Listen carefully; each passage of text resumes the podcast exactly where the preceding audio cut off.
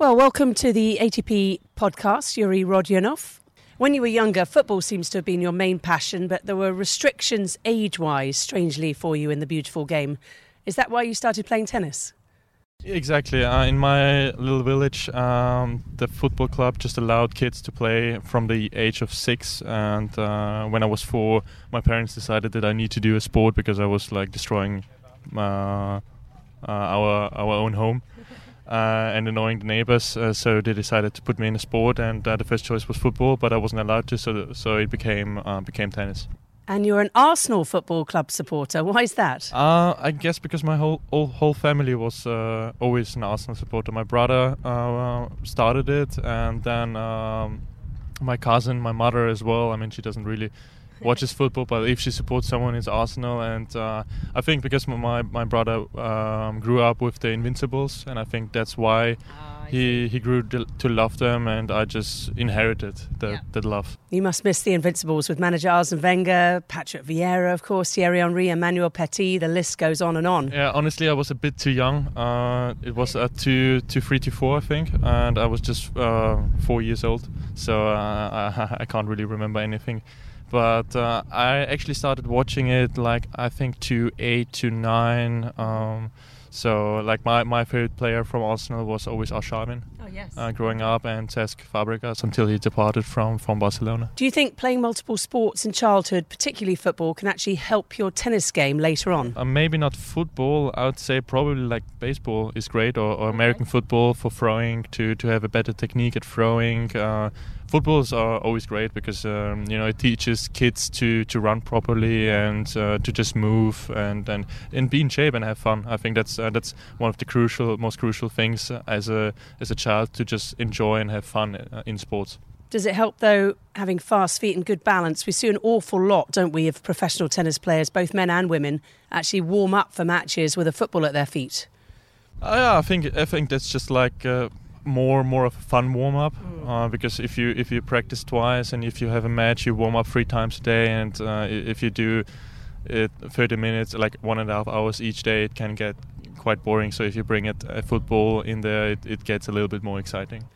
So now concentrating on your tennis career you were a very good junior player and picked up your first ranking point at the tender age of 16 years old. Do you remember that day yeah, I do. Uh, I was really, I was really tight. It was a really tight match, but uh, I remember having, uh, I think, set points against me in the first set, and then I think the second set was like six-one or six-two.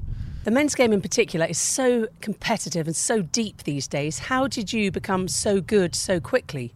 I think at a young age I was I was I was really talented. Um, I think maybe in some cases too talented because uh, I was leaning a little bit more to being like lazy or you know, uh, maybe not thinking I needed the extra hour of practice because I could always, you know, make a drop shot or make a certain volley.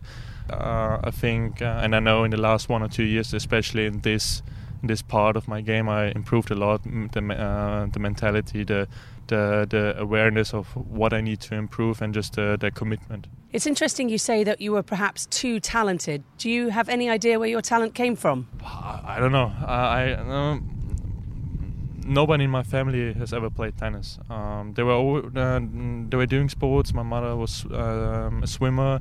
My father was uh, uh, playing table tennis, but just on a, like a junior level.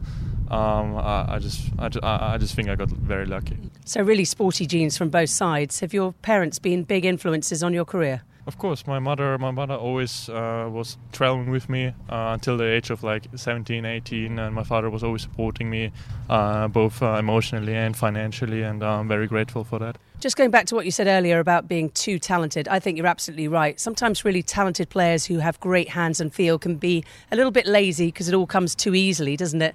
You're such a natural player, like so many left-handers are. Do you think in the past you've been guilty of being too relaxed? But perhaps this year, a little like Novak Djokovic in tiebreaks, you found a way to almost lock down, to be better at choosing the right shot at the right time rather than going for broke from a difficult position on the court. Yeah, definitely. Uh, I think I feel like when I was younger, it was too relaxed, like from the age of uh, until 18, 19, where I still had like the, the, the youth spirit uh, inside of me. And then it, it, came to a point where I was a bit too tense, where, where I was trying to force myself being like a like a like a professional, you know. And uh, then, but I think since since uh, like maybe a year or one and a half years, I, I, I was uh, I was able to find like the balance between being myself and being like a, a professional and doing 100% uh, whatever it takes to be as successful as I can. Austria, as we know, have produced some great players, players like Dominic Thiem. Did you come into contact with him when you were growing up?